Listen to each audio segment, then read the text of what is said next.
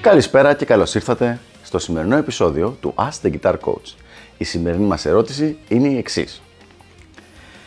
Ιδρώνουνε πολύ τα χέρια μου. Μπορώ να ασχοληθώ με την ηλεκτρική κιθάρα? Μια ενδιαφέρουσα ερώτηση λοιπόν, την οποία δεν την έχουμε ξαναδεί στο Ask the Guitar Coach. Πρώτα απ' όλα, πριν ξεκινήσουμε, να ξεκαθαρίσω ότι δεν είμαι γιατρός, δεν έχω κανένας είδους ιατρική εκπαίδευση, οπότε εγώ θα πω απλά τις συμβουλές που έχω δει σε αντίστοιχες περιπτώσεις ότι έχουν φέρει καλά αποτελέσματα. Αν όμως το γεγονός ότι ιδρώνουν τα χέρια σου έχει κάποιο ιατρικό λόγο, καλό θα ήταν να το κοιτάξεις με κάποιον γιατρό. Πάμε λοιπόν, ξεκινώντας. Γενικά δεν θα έχεις πρόβλημα, απλά θα πρέπει να το κάνεις λίγο πιο έξυπνα σε σχέση με τον υπόλοιπο κόσμο που δεν έχει αυτό το θεματάκι. Σαν πρώτο πραγματάκι που θα σου πρότεινα είναι φυσικά στη μελέτη σου δίπλα να έχεις μία μικρή πετσετούλα που κάθε 5-10-15 λεπτά να σκουπίζεις τα χέρια σου. Αυτό χρειάζεται για διάφορους λόγους. Ένας είναι για να μην σου γλιστράνε οι χορδές, φυσικά. Ένας δεύτερος λόγος είναι για να μην σκουριάζουν οι χορδές, οι οποίες θα σκουριάζουν αρκετά πιο γρήγορα σε εσένα αν ιδρώνουν πολύ τα χέρια σου. Και μάλιστα μια ακόμα καλή συμβουλή είναι καύτωσο να σκουπίζεις και την κιθάρα, τις χορδές της δηλαδή. Σίγουρα στο τέλος κάθε practice session, αλλά πιθανώς και στη διάρκεια. Δηλαδή από άσκηση σε άσκηση, όταν σταματάς για παράδειγμα την άσκηση για το alternate picking και πας σε μια άσκηση και λεκάτο, ενδιάμεσα σκούπισε λίγο τις χορδές σου από την κιθάρα. Τώρα, πολύ σημαντικό είναι το να καθαρίζεις την ταστιέρα σου. Δεν ξέρω τι κιθάρα έχεις για να σου πω με ποιο τρόπο να καθαρίσεις τη δική σου ταστιέρα, αλλά πραγματικά είναι ένα από τα σημεία στο οποίο το YouTube είναι πάρα πολύ χρήσιμο. Υπάρχουν δεκάδες βιντεάκια για κάθε είδος κιθάρας και κάθε είδος ταστιέρας που θα σου δείξουν πολύ πολύ ξεκάθαρα και πολύ εύκολα πώς να καθαρίζεις την κιθάρα σου. Θα πρότεινα αυτό να το κάνεις πολύ συχνά, τουλάχιστον μια φορά τη βδομάδα, αλλά γίνεται και ακόμα πιο συχνά. Γιατί αλλιώς η ταστιέρα θα αρχίσει να μαζεύει υπολείμματα υδρότα και θα αρχίσει να γίνεται άσχημη και πιο δύσκολη στο παίξιμο ακόμα. Τώρα πάμε σε μια λίγο πιο πρακτική συμβουλή. Όπως ακριβώς οι αρσιβαρίστες βάζουν κοιμωλία, ένα είδος κοιμωλίας πριν πάνε να κάνουν τις άρσεις τους, έτσι ακριβώς υπάρχουν και διάφορα άλλα υλικά, τα οποία δεν είναι λευκά, δεν είναι δηλαδή σαν κοιμωλία, τα οποία τα βάζεις πάνω στο χέρι σου και μειώνεται η εφίδρωση, το πόσο ιδρώνεις. Καλό θα ήταν λοιπόν να τσεκάρεις με τον γιατρό σου αν μπορείς να χρησιμοποιήσεις κάποιο τέτοιο πράγμα. Τώρα, το μόνο άλλο πράγμα που έχει μείνει είναι το θέμα του στρες, το οποίο πραγματικά καταλαβαίνω πάρα πολύ ότι είναι πολύ σημαντικό θέμα, πάρα πολλοί μαθητές μου έχουν μεγάλο ζήτημα με αυτό. Θα προσπαθήσω να σου πω 2-3 πραγματάκια που ίσως ελπίζω να μπορέσουν να βοηθήσουν.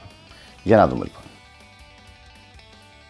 Θα πρότεινα να βάλεις καλά στο μυαλό σου ότι με εξαίρεση όταν παίρνεις μέρος σε ένα μουσικό διαγωνισμό, στη συντριπτική πλειοψηφία των υπολείπων καταστάσεων που παίζεις κιθάρα, ο κόσμος που σ' ακούει δεν είναι εκεί για να σε κρίνει.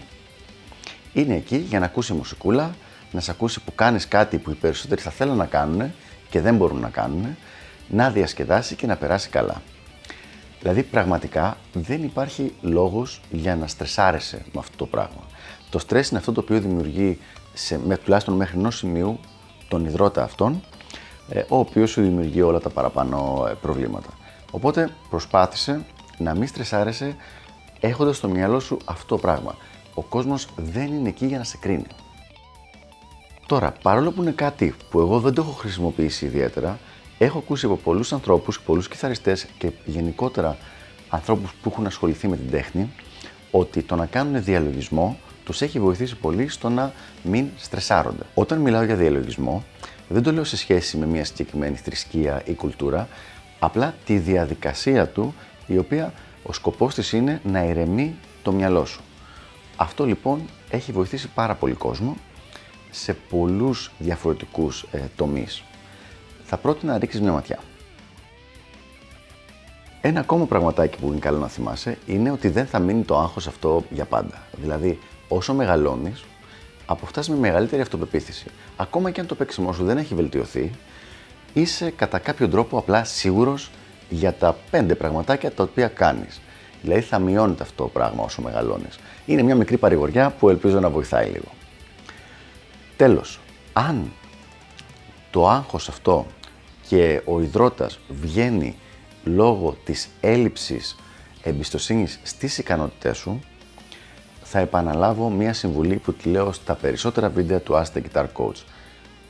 Δούλεψε με κάποιον άνθρωπο ο οποίος θα σε βοηθήσει να σταθεροποιήσεις το παίξιμό σου στην κιθάρα, βρες κάποιον καλό coach δηλαδή, ο οποίος θα σε κάνει καλύτερο κιθαρίστα και θα έχεις πολύ μεγαλύτερη εμπιστοσύνη στις ικανότητές σου, το οποίο φυσικά θα βγαίνει σε πολύ λιγότερο στρες.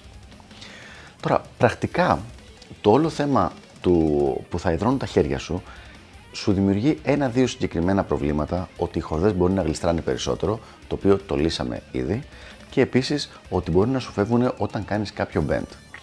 Και εκεί πάλι οι συμβουλές που είπαμε πιο πριν είναι αυτές που πρέπει να έχεις στο μυαλό σου. Απλά και μόνο έχοντας στο μυαλό σου αυτά τα πράγματα, ότι τώρα κάνω bend, προσοχή, μην μου φύγει λόγω υδρότα, μόνο και μόνο από αυτό, οι πιθανότητες να σου φύγει θα είναι αρκετά λιγότερες. Ελπίζω λοιπόν να βοήθησα με αυτό το θέμα και τα λέμε στο επόμενο Ask the Guitar Coach. Γεια χαρά!